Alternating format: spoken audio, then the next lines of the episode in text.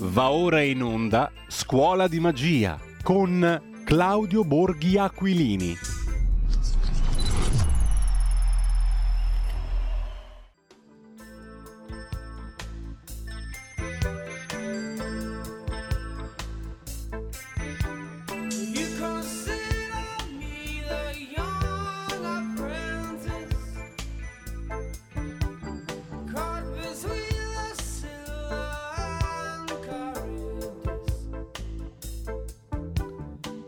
Ed eccoci qua al nostro appuntamento con Scuola di Magia con Claudio Borghi Aquilini. Non so se manterremo questo giorno o se, come avevamo prospettato, Claudio, ci sposteremo al martedì, ma poco importa, la rubrica continua per fortuna a essere in pista. Intanto buongiorno Claudio.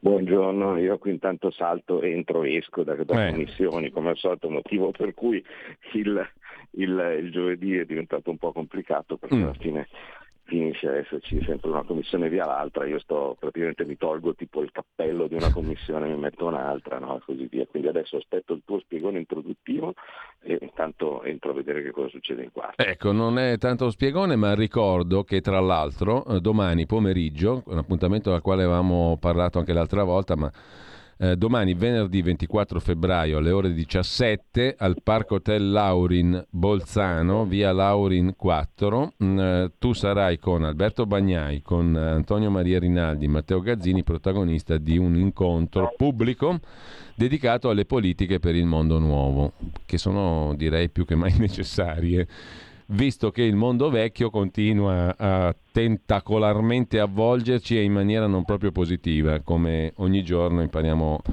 a um, riconoscere attraverso i fatti del giorno. Allora, domani, ripeto, venerdì 24 febbraio alle 17 al Parco Hotel Laurin di Bolzano, Politiche per un mondo nuovo. Analisi e previsioni economiche per l'Italia e per l'Europa. Um, allora, Claudio, eh, tra gli argomenti del giorno a proposito di previsioni economiche, che previsione fai in merito alla questione del super bonus di cui si va discutendo um, in questi giorni?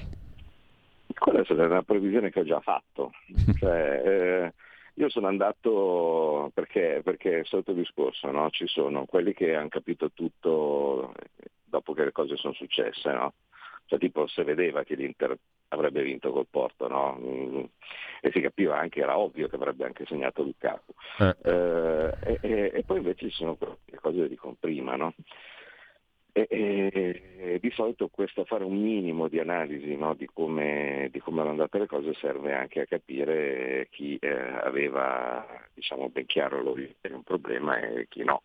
Eh, allora io ero andato a guardarmi eh, cosa, eh, avevo, avevo, detto in Commissione Bilancio quando eh, queste, queste norme erano state presentate, no? e, e, ehm, era curioso perché praticamente mh, mm, eh, il ministro che presentò all'inizio, perché la, prima del super bonus arrivò al bonus facciate, no? 90%, eh, il ministro che arrivò a presentare sia il, prima il bonus facciate e poi il super bonus era un noto scarsamente competente vale a dire, vale a dire Gualtieri, eh, incautamente messo eh, ministro dell'economia. Eh, senza la laurea in economia, ecco, mettiamola così, eh, giusto per, per, per, capire già eh, come, era messo male. Infatti io più o meno tendevo a ricordarglielo che non era molto competente in quello che stava dicendo. Eh, effettivamente no, quando arriva un simpatico soggetto che non ha idea sinceramente di che cosa mm, stia parlando, no? similari, eh, poi vengono fuori, vengono fuori danni. Eh, sono andato a riprendermi il giorno in cui era venuto in commissione e il bonus facciate, quindi il 90% di, di, eh, di credito d'imposta per, per le facciate era stato messo a bilancio a 240 milioni. E io sinceramente gli avevo detto, ma Scusate, se voi state dicendo che c'è un credito d'imposta, peraltro cedibile, eh, se uno rifà la facciata del palazzo e, e non mettete in conto che mm. possa volerlo fare mezza Italia, No, ma dico 240 milioni che ci copre una via di Milano, insomma, non lo so, un condominio. E in realtà tu stai facendo una cosa semplice, ti stai facendo bello eh, di, eh, di, una norma che regala soldi pubblici, poi per carità i soldi pubblici, mm, io non sono mai stato eh, uno contrario alla spesa, no? però mm. Eh, cioè, non è che la spesa deve essere spesa tanto per fare, cioè nel senso, eh, vabbè c'è da spendere, allora prendiamo, che ne so, un bel condominio in via Senato a Milano, no, gli facciamo rifare la facciata, che così viene bene. Eh, inquilini, tronchetti provera, eh, mi rendo conto che tutta gente che vota PD, eh, per carità, per la maggior parte dei casi, lì in zona 1 Milano eh, e, e, e similari, però insomma, e, e il risultato gli ho detto, guarda, Mm, si possono anche regalare, però questa norma qua, così come sta facendo, è semplicemente un lasciare un buco per il futuro. Perché dato che tu ci stai mettendo 240 milioni su e dato che la copertura sarà smisurata, semplicemente quelli che arriveranno dopo di te si troveranno sotto il tappeto il famoso monte di guano e, e, insieme con quello tutti i provvedimenti fatti da quel governo, eh, il, quante volte ne abbiamo parlato, il fatto di dare alle imprese durante il lockdown il prestito garantito invece che il, il denaro a fondo perduto, eh, cosa non era? Era semplicemente una cosa fallimentogena no, per il futuro, perché nel momento stesso in cui l'impresa in futuro malauguratamente avesse dovuto fallire, eh, la eh, banca che ha eh, la garanzia dello Stato sul prestito che era stato erogato durante il lockdown, il Covid no, e così via, si sarebbe dovuta rivalere sullo Stato a quel punto lo Stato avrebbe dovuto pagare la banca il deficit sarebbe stato segnato in quel momento lì e quindi quelli che arrivavano dopo si trovavano un deficit, quindi come se avessero fatto una spesa, ma che non andava in circolo per rilanciare l'economia o similare, perché quei soldi erano già entrati. E il risultato quindi che eh, una marea di, di, di cose hanno fatto stavano facendo saltare in modo clamoroso i, i, i conti in anni in cui si sta ricominciando a guardare il deficit, no? Cioè questa è stata semplicemente una deliberata bomba no? messa sotto, sotto, il tappeto da, da, dal giallo-rosso, dal governo giallo-rosso, dove in anni in cui si sarebbe potuto fare tutto il deficit che si voleva, perché erano gli anni del lockdown, erano gli anni del Covid, nessuno, cioè se uno faceva il, il 13% di deficit invece del 10%, nessuno diceva niente, perché tanto erano tutti nella stessa barca. No? E pur di, non, eh, di lasciare eh, invece il, eh, il, in difficoltà quelli che, quelli che, arrivavano dopo, ecco che eh, c'è stata questa, questa manovra. Ma eh, eh, io mi rendo conto che il super bonus faceva comodo a molti no? e, e così via, però a un certo punto se io faccio, cioè dobbiamo un po' tutti renderci conto che se io faccio come Conte no? e dico, vado in giro per, per mezzo mondo dicendo perché la nostra norma aveva consentito di fare la casa gratuitamente, no? Eh, ma non esiste il gratuitamente, esiste un'allocazione di soldi pubblici che avrebbero potuto essere messi, che ne so, alle pensioni, a cose di questo tipo, che invece sono stati messi a, fare case a tanta gente che non era esattamente il primo percettore. Poi c'è sicuramente anche chi invece, il povero, poverino, che non poteva rifare la casa, che, ecco, che è arrivato dal cielo no, la possibilità finalmente di, di, eh, di fare la cosa vincere. Sì, però non c'era limite, cioè, non, non, c'era un, una differenziazione, non c'era... No, chiunque. E alla fine di solito, no, se uno fa un po' i conti, tutti quelli che erano più svegli, più pronti, più ricchi di solito, no, di questo tipo, hanno preso, si sono buttati a fare, a fare lavori eh, a, a buffo, no? cioè a spese, a spese dello Stato. E il problema poi, è il motivo anche per cui insomma, questa manovra poi è stata interrotta in questa maniera un po' brusca, è che eh, i crediti d'imposta originati no? eh, beh, eh, devono essere comprati a qualcuno. Perché se io vado a capienza fiscale, cioè praticamente io pago tot tasse, no? Ecco, eh, mettiamo che pago 10 di tasse, però faccio lavori per 100, no? tanto paga, paga, un altro, quindi appunto per fare anche per mille. Eh, allora a quel punto, i, i, una volta esauriti i 10 di tasse miei no, per il credito d'imposta, poi dopo gli altri 90 eh, devono eh, essere presi da qualcuno eh, che, che, sia capiente. No? E se il, il flusso di questi crediti diventa enorme, tutti quelli che in teoria poi li possono comprare eh, non lo fanno perché a un certo punto anche le banche no, e così via arrivano al limite del loro, del loro, della loro capienza.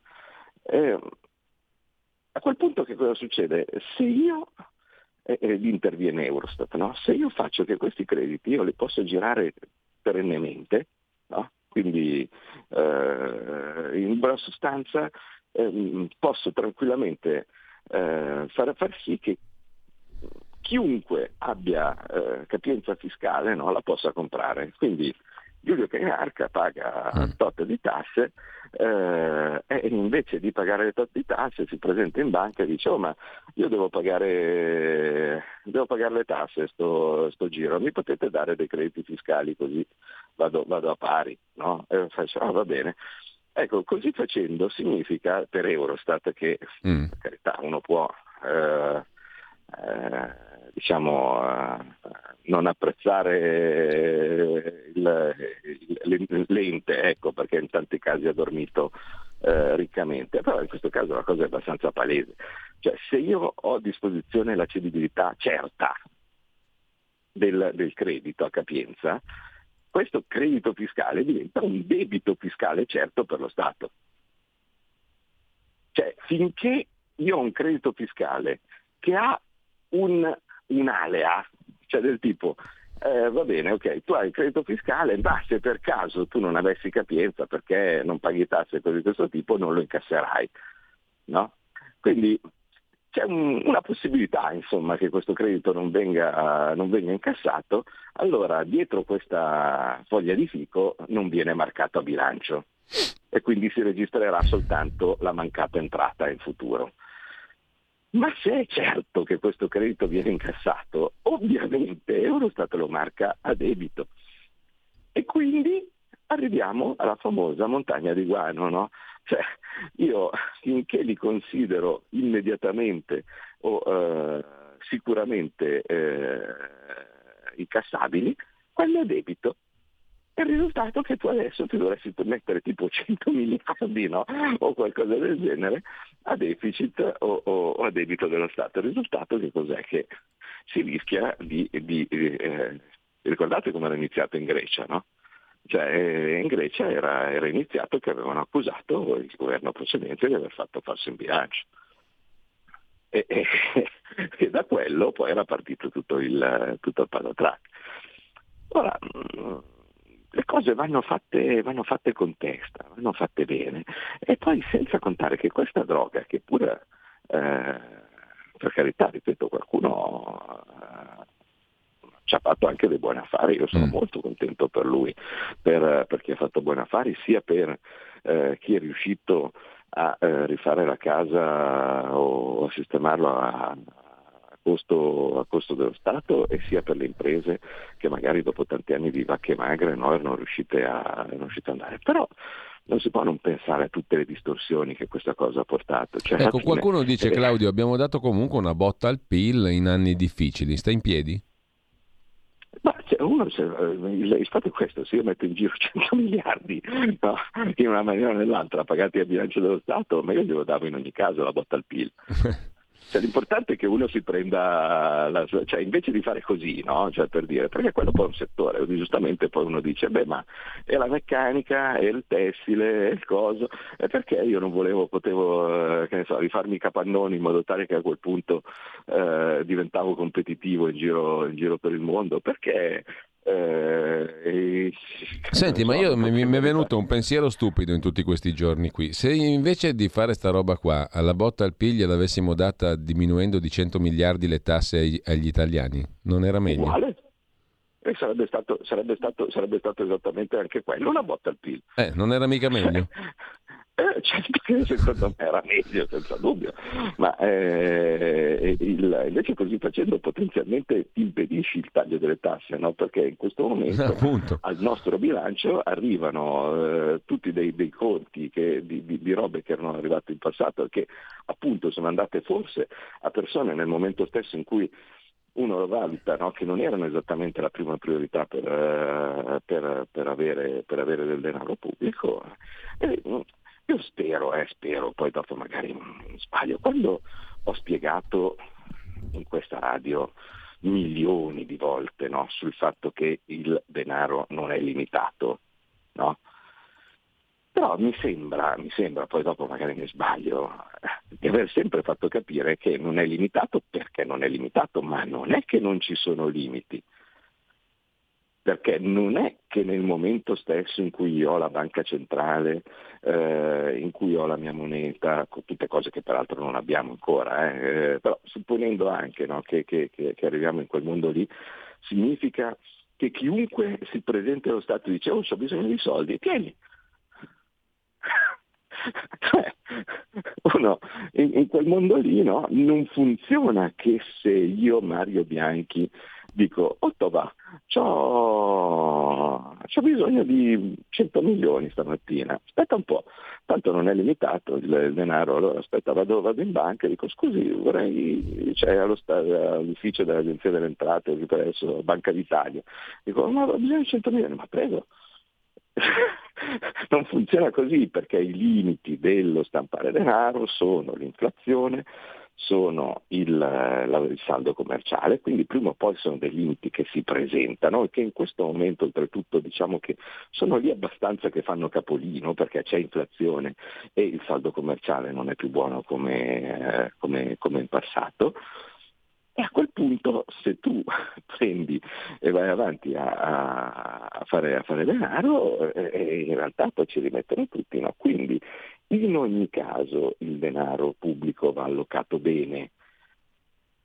Ma, e poi tutti quelli che pensano di essere il miglior recipiente possibile no? per, per il denaro pubblico, però alla fine uno deve fare delle scelte. In questo caso è stata fatta una scelta che magari, ripeto, con modi così tutto discutibile, si poteva fare in modo più graduale, insomma tutto, tutto quello che, che, che si voleva.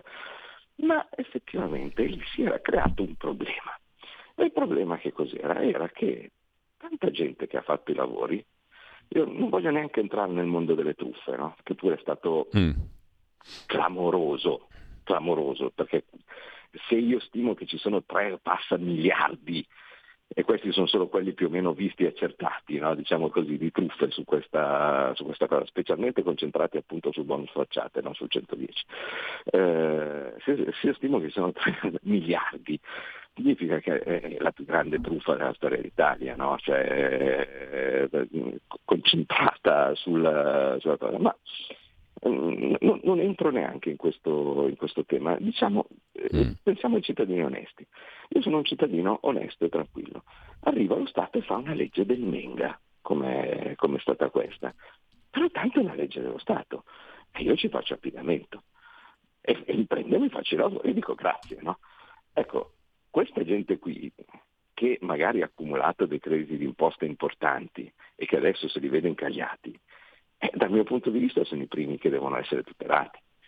Perché non è che posso rovinare un'impresa, una famiglia o così di questo tipo perché gli cambio le, le, eh, gli cambio le regole in corsa ho fatto una legge sbagliata, eh sì avrò fatto una legge sbagliata, però tanto è una legge, quindi la gente si è fidata di quello che c'era. Eh, certo. Per cui la scelta, la scelta del governo è stata quella di dire io blocco per il futuro, cioè devo, devo, mettere una fine a, a sto circo, perché ogni volta che, man mano che tengo vivo la cessione del credito per, per il futuro, significa che più gente è come, è come, dire c'è un fallimento, no? c'è più gente che si insinua al passivo, no? cioè, quindi chi è già creditore viene danneggiato dal fatto che aumentino i creditori. No? Ecco, ma a livello e, di pura curiosità, qualcosa del genere era stato concepito altrove nel mondo nel corso della storia degli stati o, o è una roba, un, un unicum italico? Ma, che tu sappia. Io non ho trovato no. precedenti, diciamo, però no, magari mi sbaglio. Credo, sinceramente, no, non credo, sinceramente. Penso che sia una, una genialata... Contiana, diciamo. Una genialata nostra, mm. eh, se, se, se, devo dire. Ma magari sono state delle cose simili, ma dei forti incentivi, però per la maggior parte dei casi sono sempre stati tutti messi a bilancio. Poi... Eh, cioè non, non, non, no, poi sai, grosso, eh, grossolanamente non credo che nessuno mai al mondo abbia concepito una roba del tipo tu spendi 10, ti do 11. Effettivamente. No, proprio base, senza complicarsi troppo la vita, base, partendo dalla base. Bravo, bravo. le basi, no? Come si suol dire, sì, effettivamente è un po', è un po curioso, ma, ma, ma, ma, ma tutta votare, no, beh, è un finito, tranquillo, bene. Eh, ma, ma, ma, soprattutto, eh, scusa, intanto io sono qui che sto facendo male il mio lavoro, no? perché mm. appunto... Basta che fai bene la trasmissione, poi puoi far male anche il parlamentare, non ci interessa. Male il lavoro, va bene, eh, sì, certo. Eh, eh, no, un po' mi dispiace. Ehm, dalla, dall'altra parte, eh, in, in, ogni caso, al di là dell'unicità del, dell'impresa, no? mi, mi, eh, mi, verrebbe, mi, verrebbe, da dire, eh, eh, io ehm, nel momento stesso in cui devo tutelare i creditori esistenti, no? il, il, forse il meglio che posso fare è quello che ho fatto, cioè vale a dire non tolgo del tutto, cioè non tolgo gli incentivi, ci sono ancora lì perché se no altrimenti se passo da, da, da 100 a 0 no, le imprese rischiano di, di, di, di, avere seri problemi, quindi gli incentivi sono ancora lì. Tolgo semplicemente la cessione del credito. No? Mm. Allora a quel punto per il futuro la cessione del credito non c'è. Per il passato quindi significa che io ho stabilizzato lo stock di crediti che ci sono in modo tale da poterli pagare. Cioè a quel mm. punto, una volta che sappiamo che la cifra ormai è quella lì, no? e, e similari, allora agendo sulle banche... Di riffe o di raffe, eh, come dice il popolino. Ecco, il famoso di riffe o di raffe, in qualche maniera riesco poi a pagarli e tirare fuori dalle secche quei poveretti che, che si trovano un botto di crediti d'imposta e cominciano a avere e hanno vissuto nel terrore che, che, che, che con quei crediti d'imposta lì ci, ci, ci facevi, ci facevi la birra. E, e, e, poi chiudo poi l'argomento sì. perché poi e, dobbiamo anche fermarci un attimo come al solito alle 10.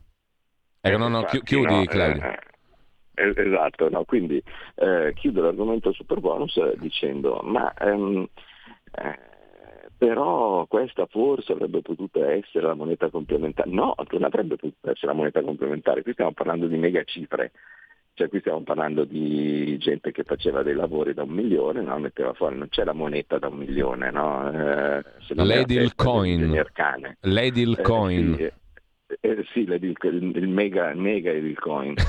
Se si fosse voluto mettere in giro la moneta o eh, riuscire a tenere su l'economia, io ricordate che la soluzione l'avevo data ed era quella più pulita, più semplice, più lineare, inattaccabile, che erano i mini bot, mm. dove era già debito, perché era debito dello Stato, era, era, stampato e quindi non è che c'era un debito occulto no, che veniva passato alle future generazioni o similari, era semplicemente una cartolarizzazione dei, dei debiti statali no, verso, uh, verso, verso chi, aveva, chi aveva un credito e che avrebbe potuto circolare. Eh, infatti Fabio da, Fabio da, Torino ci scrive, ma potrebbe essere questa l'occasione per spingere nuovamente i mini bot?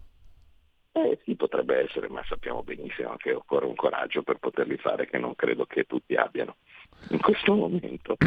ecco, allora ci... sappiamo benissimo che il minibot eh, già soltanto eh, quando li, li avevo eh, diciamo, preparati e fatti vedere, ahimè, perché ehm, ex post non l'avrei non l'avrei dovuto fare, ecco, perché a quel punto erano tutti già, già, pronti, però era una roba che aveva scosso dalle fondamenta la Torre Nera, eh? cioè, vi ricordate articoli su tutte le riviste europee dicendo potrebbe essere questa la cosa che fa crollare l'euro no? e similari, perché erano considerati molto impressionanti, ecco, vedere una cosa che eh, aveva l'aspetto di una banconota no? eh, e che non era l'euro aveva preoccupato molta gente, ecco, mettiamola così, quindi eh, ci vuole probabilmente molto coraggio per, per, riproporre per, la questione. Intanto comunque Adesso, Riffe o Raffe ne usciamo. Pausa, eh, mm. E vado verso l'aula. Fa, fa, facciamo la pausa, poi abbiamo due o tre cosette interessanti dopo. Eh sì, perché volevo accennare qualcosa dai eh no, Ti lascio la parola, però ti dico una cosetta anch'io perché ce l'ho qua. Tutte le domeniche, dalle 8 alle 10, la rassegna stampa del giorno e alcuni dei fatti principali della settimana che si è appena conclusa, con ospiti e telefonate in diretta. La domenica mattina non perdere contatto con la realtà su Radio Libertà, senza filtri né censure.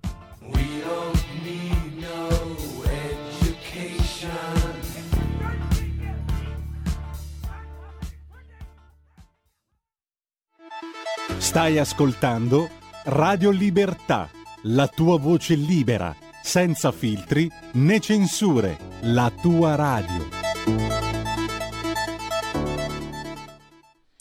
Allora, rieccoci qua con, credo ancora, con noi Claudio sì. Borghi Aquilini, sottratto che ai si suoi... sta trasferendo dal piano terzo di Palazzo Cartegna al primo piano di Palazzo Madama. Ecco, e saremo accusati di peculato perché stiamo utilizzando la tua funzione pubblica a scopo privato, diciamo così. Assolutamente, è vergognoso. è una vergogna, è una cosa insostenibile. È una vergogna. È ora, è ora di finiamola. Eh, esatto. Eh, detto questo, io ti volevo chiedere, intanto dove mettiamo Marcello Minelli? Nenna perché mh, tra poco sarà con Pierluigi Pellegrin, eh, spesso co- collabora da anni ormai con la nostra radio, per cui noi non possiamo pagarlo, ha perso il posto, dove lo mettiamo Marcello Minenna? Lui già, ce l'ha il posto, eh, ce l'ha? È stato, assunto, sì, è stato assunto in Regione Calabria come assessore a... Ah vabbè, allora basta, siamo a posto allora, alle 10.40 con Pierluigi Pellegrin.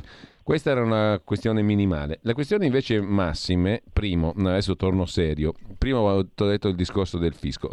Abbiamo letto poco, per la verità e male, in questi giorni circa la delega fiscale, il proposito di riforma del fisco italico che sono nelle mani principalmente, mi pare di aver capito, del viceministro Leo, hm? viceministro dell'economia di mm. Fratelli d'Italia. Mm. Volevo sapere se tu da dentro il palazzo ne sai qualcosa di più e verso quale fisco andiamo, perché la cosetta ci interessa abbastanza, toccando direttamente le nostre tasche che non sono un argomento volgare, sono un argomento della massima dignità politica, no? il fisco, le nostre tasche. Sì. Primo. E secondo, sì. seconda cosetta da poco, io stamattina leggo i giornali, mi ha letti insieme ai nostri amici di Radio Libertà, ascoltatori e ascoltatrici, e vediamo il ministro dell'Interno Piantedosi che dice sì è vero, abbiamo avuto un boom di immigrati incredibile, quattro volte l'anno scorso, tre volte l'anno scorso. Però attenzione perché ne sarebbero potuti arrivare tre volte tanto ancora perché mh, in eh, Tunisia e in Libia ne hanno fermati 30, 36.000 rispetto ai 12.000 che sono arrivati, una roba del genere. E volevo sapere come la vedi un po' tu, perché il risultato netto al popolino di cui sopra è che col governo di destra arrivano molti più immigrati di quanti non ne arrivassero prima in soldoni. Poi il ministro dice è troppo poco che siamo lì, quattro mesi, dateci tempo, però lo dicono tutti quello, per cui non è rilevante. E nonostante siano entrati in vigore provvedimenti criticatissimi, no? draconiani, duri, rigidi, e poi dice la gente arriva peggio di prima. Um, e con le, le, navi dello Stato, perché solo l'8% è arrivato con le famose ONG. Terza roba che non, non rassicura per niente, sto leggendo adesso dalla prima pagina dell'agenzia ANSA quello che ha fatto sapere il Ministero della Difesa russo ovvero che l'Ucraina, Kiev, starebbe preparando una provocazione armata contro la Transnistria. La Transnistria è un pezzo di terra ambiguo, losco, loschissimo, ma sotto controllo russo che sta sul confine, diciamo così, fra la, um, fra la Moldavia e, e, la Russia, giusto appunto. Uh, quindi la... l'Ucraina tra la Moldavia e l'Ucraina, esatto, eh, però a controllo russo sostanzialmente ed è un luogo anche abbastanza... Beh, non è che sia a controllo russo, però è russofono, è un posto, l'enclave russofona. Sì, è un po' strana anche perché ci sono traffici vari in quella zona lì. Comunque, al di là di quello, traffici di armi, traffici di altre... Di, di, di, eh. di cose strambe. Eh, comunque, allora, l'Ucraina starebbe preparando una provocazione armata contro la Transnistria ovvero il eh, regime ucraino mm, eh, traves- travestendosi da forze armate russe e, con il coinvolgimento della famosa celeberrima brigata Azov starebbe preparando una provocazione contro la Moldavia mh? tramite l'aggressione alla Transnistria. Come pretesto per l'invasione, Kiev ha in programma di organizzare un'offensiva sul territorio della Transnistria. I sabotatori indosseranno uniformi militari russe. Mh? Allora, eh, in soldoni, partendo da questa notizia di stamani, dov'è che stiamo andando lì? Ah, ma lì cosa succede in Transnistria? Come puoi immaginare non lo so. No, no, no, non in Transnistria, cosa succede a noi in tutta Europa qua, perché il problema non è la Transnistria, mm, però questo qui è, un, è una spia del fatto che stiamo andando in un casino inestricabile. Eh sì, ma vabbè, da una parte mi verrebbe da dire eh, io cerco di ehm, preoccuparmi delle cose su cui posso avere controllo e io credo che, anche ragione. Stiamo, e credo che un po' tutti quelli che stiamo ascoltando pensiamo che anche se l'Italia, cioè, se l'Italia si ponesse a destra, a sinistra, in circolo, per, per, per, per parafrasare una semplice, sì, una, sì. una, grandissima scena di The Wolf of Wall Street, no? quando dice nessuno sa se le azioni vanno su, giù o in circolo. Eh, ecco, eh, l'Italia, l'Italia, si può tranquillamente mettere a destra, a sinistra, in circolo e non frega nulla a nessuno. No? Eh, quindi questo, questo, questo, questo gioco qua bisogna solo sperare che vada a finire bene, ecco, insomma non, non so come dire, eh, che eh, le follie nel mondo ne abbiamo viste tante, eh, a me verrebbe da dire che non mi pare che ci siano in giro, se devo essere sincero, quegli asti o quegli odi che avevano poi provocato i vari disastri i, i, delle, delle, guerre mondiali, ecco. Eh, però eh, insomma eh, è, ovvio che, che, che, bisogna stare attenti. Io nella mia posizione al COPAS l'unica cosa che posso fare è vigilare sulle questioni che non arrivano in Parlamento, no? cioè tipo eh, contingenti di armi che si pensano di mandare no? similari. Intanto in questo momento a proposito dei migranti, scusa mm. mi attacco a quello che avevi detto, qui al Senato c'è eh, uno dei decreti, il primo dei decreti di sicurezza che servono appunto per frenare questi flussi, no? Mettiamola, mettiamola così, eh, ovviamente l'unica volta in cui le opposizioni si sono trovate d'accordo per avversarlo, perché normalmente PD litiga composto più con 5 Stelle e con Renzi eh, rispetto, rispetto a noi e invece in questo caso le opposizioni tutte unite pro clandestini. No? In questo momento il nostro Nicola Molteni, sottosegretario all'interno, sta prendendo la parola, voi lo sentite forse sì. in sottofondo, eh, per eh, argomentare appunto eh, questo, questo, provvedimento e, e speriamo che, che, passi perché insomma sono state tentate un po' di tutte le, le, da parte delle opposizioni per, per, per contrastarlo. Detto, detto, questo, quindi questo che sentite in sottofondo è eh, Nicola Molteni che sta replicando all'Aula. Eh, per, quello che, per, quello che, concerne invece quello che posso fare io, quantomeno come misero rappresentante del popolo in una nazione diciamo non decisiva ecco, per le sorti del mondo in questo, in questo momento, mi interessa di non metterci in posizioni pericolose, ecco, mettiamola così, e quindi eh, anche nelle parti secretate non pubbliche cerco di stare attento che non si facciano cazzate, mm. mettiamola così.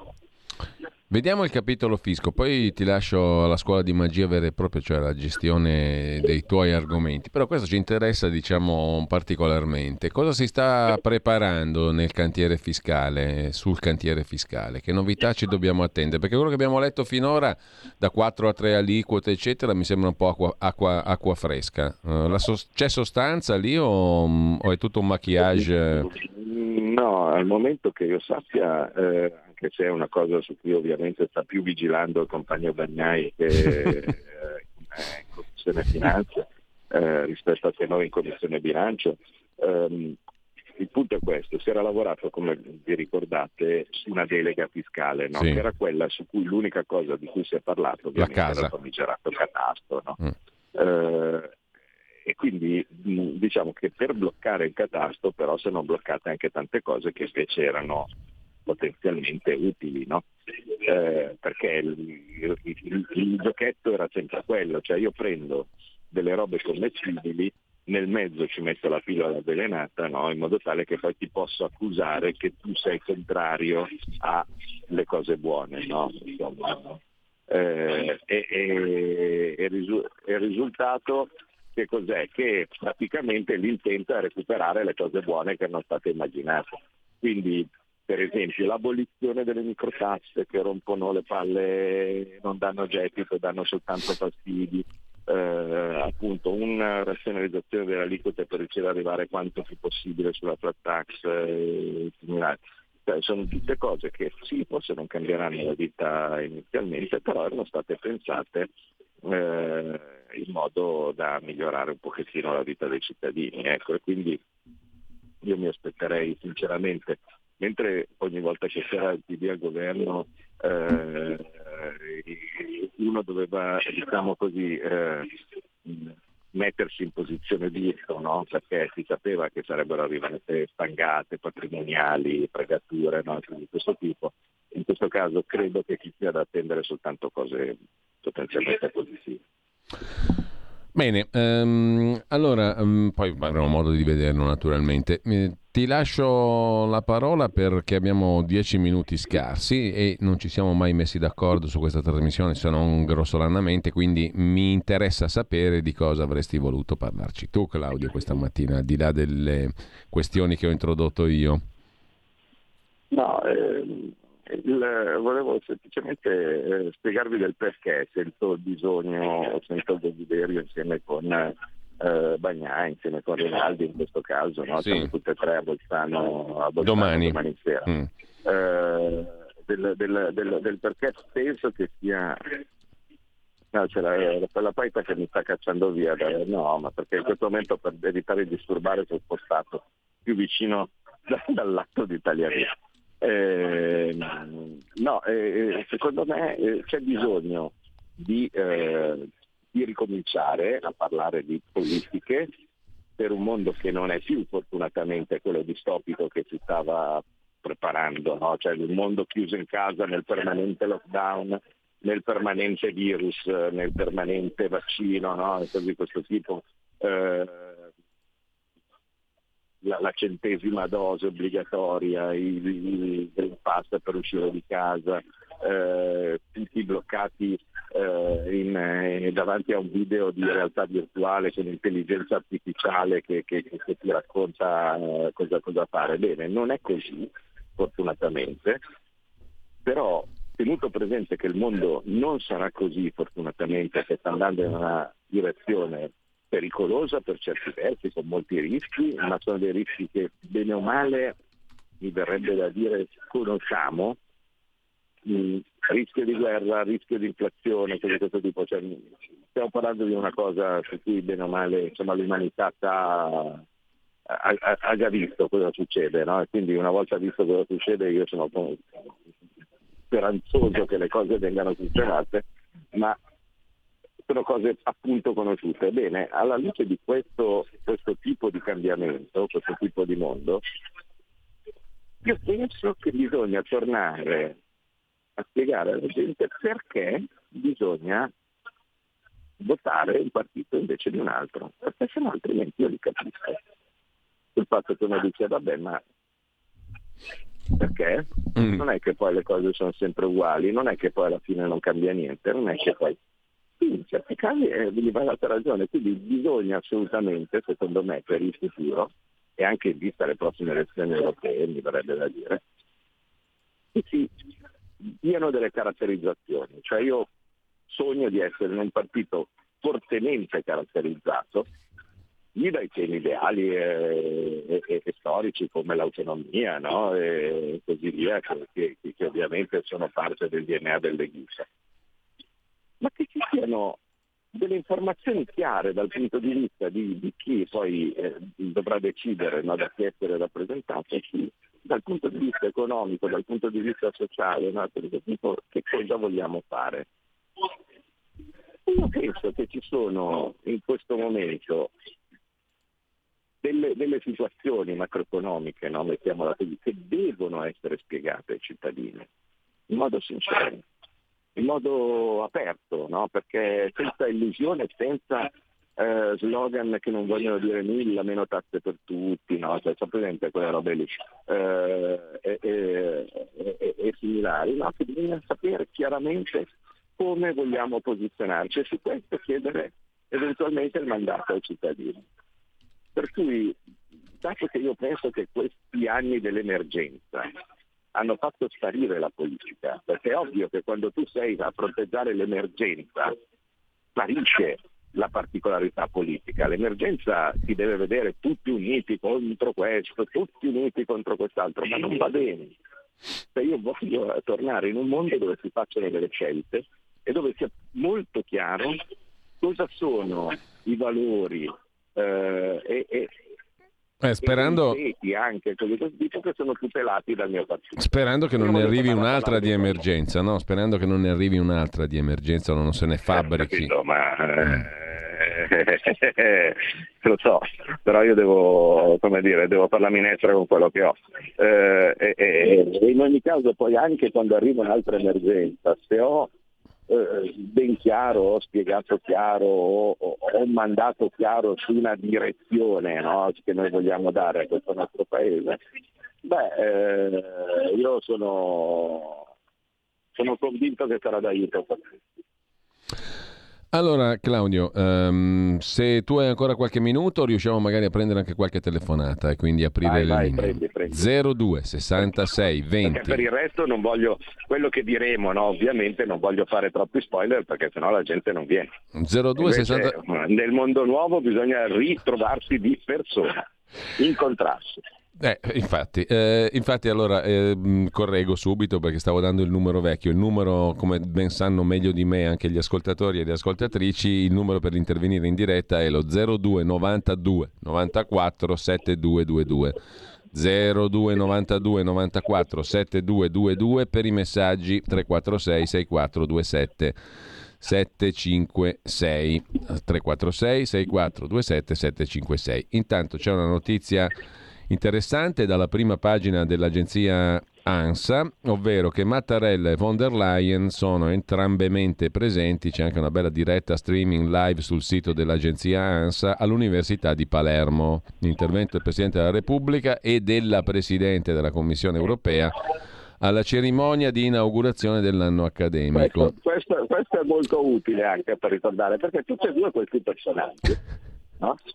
eh, non vengono dal cielo, Tutti e due questi personaggi sono stati originati alla fine da votazioni, seppur mm. indirette, dei cittadini. Cioè, la von der Leyen è stata eletta con nove voti, se uno ci ricorda, e i famosi 5 Stelle decisivi.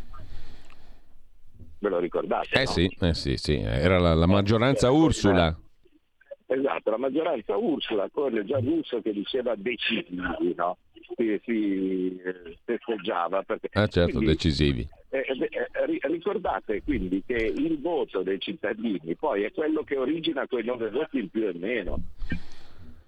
Ecco, fammi fare una battuta, eh, Claudio, fammi fare una battuta che la von der Leyen... Mattarella, mm. mi verrebbe da dire, siamo allo stesso argomento, cioè alla fine i voti della Lega e i voti di Fratelli d'Italia per Casellati, quando ci sono state le elezioni, erano tutti lì. Qualcun altro invece è mancato. Eh già.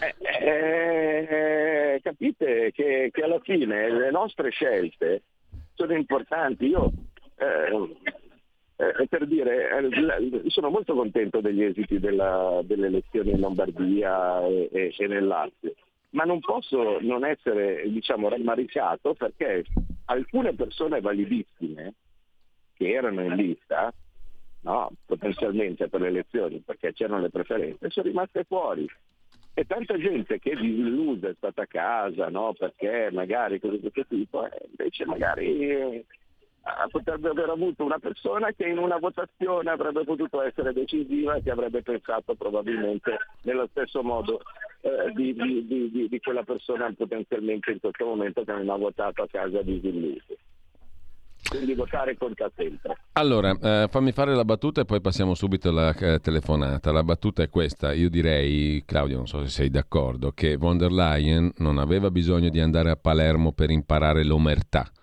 ha già dimostrato di saperla praticare abbondantemente. Lei, lei e il suo amico di vaccini, il suo compagno di vaccini burla quando, e c'è poco da ridere perché sono 35 miliardi di euro spesi per un miliardo e 800 milioni di dosi di vaccini eh, che per me incredibilmente, io non so come possa essere in Europa, in Europa, una roba del genere, quelli che ci hanno fatto un paiolo così per anni sulle regole, la concorrenza, il mercato, i Mario Monti e compagnia cantante, poi concludono un accordo a livello personale, cioè due persone, smarriscono gli sms con i quali si è concluso l'accordo con soldi pubblici per 35 miliardi. Ma, ma, neanche nella bistrattata Italia questo poteva succedere, secondo me, no? Mi sbaglio? Poi dopodiché ti raccontano che la relazione della Corte dei Conti che certifica tutti i dubbi, chi se ne fotte. Il Parlamento europeo li chiama a testimoniare e quei due lì dicono chi se ne fotte e non ci vanno. Tutto può accadere nel meraviglioso mondo europeo, ma non è l'Italia una volta tanto il paese schifoso, mi sembra, eh? Eh, non so come la vedi tu. Vi ricordate il famoso ma chi fu il caro Piller eh, Gunther, no? Vi ricordate eh, simpatici personaggi?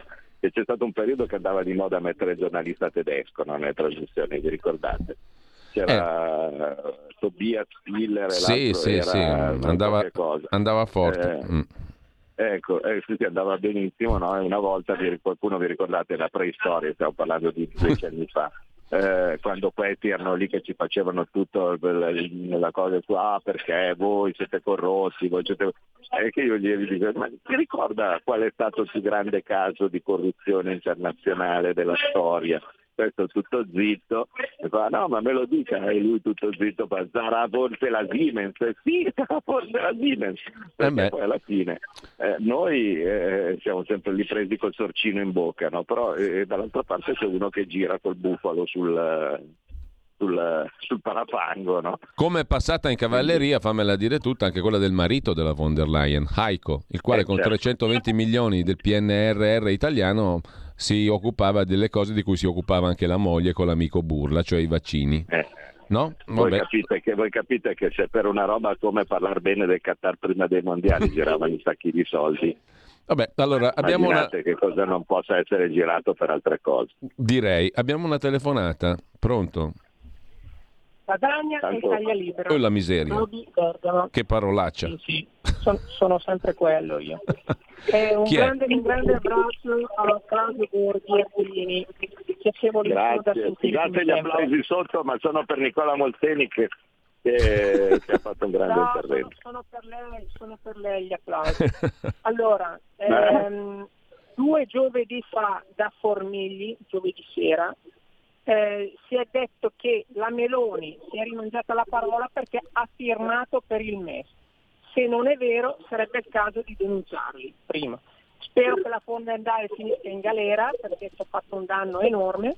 E una piccola richiesta a Giulio Cainarca. Eh. Eh, quando è che avremo il piacere di risentire, di rivedere eh, Malika Zambelli? Grazie, buona giornata a tutte e due. Quando tornerà a girare il quattrino in questa radio, quindi non so dirle quando.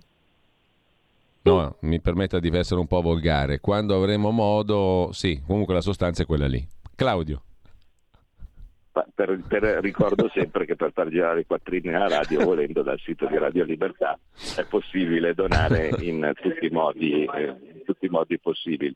Per quello, per quello, che riguarda invece eh, il, eh, chi ha firmato il MES e cose di questo tipo, al momento ce n'è solo uno che l'ha firmato ed è Conte cosa che è ancora più incredibile, no? perché adesso sembra che disconoscono tutto, no? perché grillini tre minuti di opposizione già sono ritornati, sono, sono, sono ritornati vergini, no? cioè, dopo, aver, dopo, aver, portato avanti le peggio cose con il PD nel governo giallo-verde, che, che, che è l'origine di, di, di, di tutti i mali, perché se vogliamo, no? adesso il governo Draghi ha fatto una roba disastrosa dal mio punto di vista mm. che è stato Green Pass, ma per il resto non ha fatto nulla, nulla.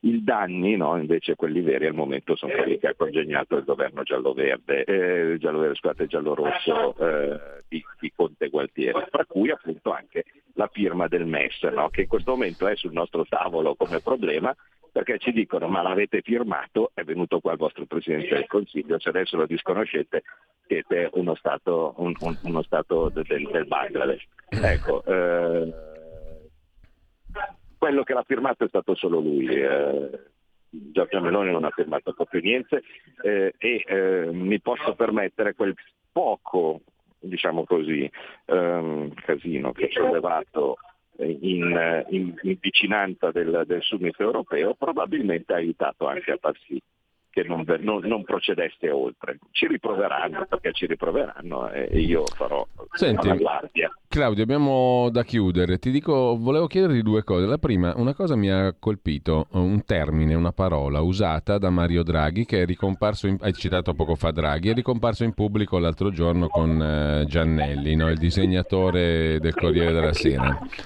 Non so quanti ridano delle vignette di Giannelli, questo è un mio problema però, non è quello il punto, ma il punto è che Draghi ha usato una parola molto interessante per uh, sintetizzare la sua esperienza in politica. Ha detto per il momento io non faccio più parte di quella recita lì. Siccome Draghi è sicuramente un uomo di potere, su questo non ci piove, allora il fatto che la sua esperienza politica l'abbia liquidata come recita, a me cittadino mi dice molte cose. A te cosa ti dice? Ti dice che rosica.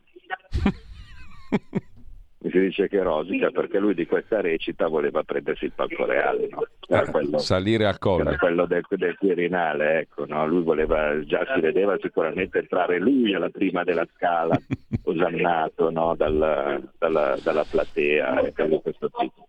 E purtroppo eh, capita. Eh, non, è andata, non, è andata, così e un po' di merito che non sia andata così me lo, me lo, prendo. Poi ti volevo chiedere un'altra cosa e ci salutiamo. Ma secondo te, ho citato prima il marito della von der Leyen, della von der Leyen Heiko von der Leyen, il quale lavora in una società, Orgenesis, che faceva parte con altri soggetti come Pfizer, appunto, AstraZeneca, eccetera, eccetera, faceva parte di un consorzio coinvolto in un progetto finanziato all'Università di Padova dal eh, PNRR, cioè da, e dal Centro Nazionale di Ricerca, dal CNR. Con i soldi pubblici europei, insomma, il marito della Presidente della Commissione lavora con una serie di società che sono, tra l'altro, le società con le quali la moglie sta negoziando i vaccini. Ma secondo te, scusami, eh, ma questi lo fanno apposta, diciamo, o, o non ci arrivano? Ma invece probabilmente ci arrivano benissimo. No, perché è talmente smaccato, ma, ma la cosa che colpisce non è tanto questa. Forse fanno conto del fatto che non ne parla nessuno o che nessuno si scandalizza, nessun politico, nessun giornalista più di tanto ne parla e tutto si può fare. Non ho capito questa roba qua io. Mm, mi domando, ma com'è che fanno, le fanno così grosse e impunemente? Eh, perché alla fine, solito discorso, cioè le cose diventano, sono chiacchiere e diventano vere nel momento stesso in cui parte una, un'indagine. No? E l'indagine. Poi il marito, si è dimesso, il marito si è dimesso e finita lì, basta.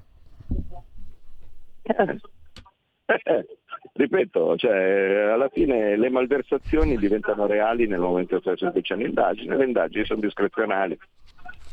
Allora, io ringrazio Claudio Borghi Aquilini. Eh, vediamo poi se da settimana prossima andiamo al martedì, ci mettiamo d'accordo, lo comunichiamo agli ascoltatori. Vediamo un po'. Intanto, grazie Claudio. Eh, e... eh, ci vediamo domani sera a Bolzano per chi c'è. Eh... Domani sera alle 17. Chi venire alle 17, sì, sì, 17... domani pomeriggio, diciamo così. 17... Alle 17 all'hotel, all'hotel Laurin di, eh, di, Bolzano. Parco Hotel Laurin di Bolzano, via Laurin 4. Borghi, Bagnai, Rinaldi. Ciao Claudio, buona mattinata, buon lavoro. Ciao, ciao, ciao. Intanto notizia clamorosa, il presidente Mattarella in qualità di presidente del Consiglio Superiore della Magistratura, cioè vertice della magistratura italiana, ha intimato alla presidente della commissione von der Leyen, che è con lui a Palermo per l'inaugurazione stamani dell'anno accademico di, dell'Università di Palermo, chissà perché poi, boh, non si è capito, comunque ha intimato in qualità di vertice della magistratura italiana, di cacciar fuori i suoi sms sui vaccini con burla, il CEO di Pfizer. Cosa risponderà la Presidente della Commissione europea a Mattarella? Avete ascoltato Scuola di Magia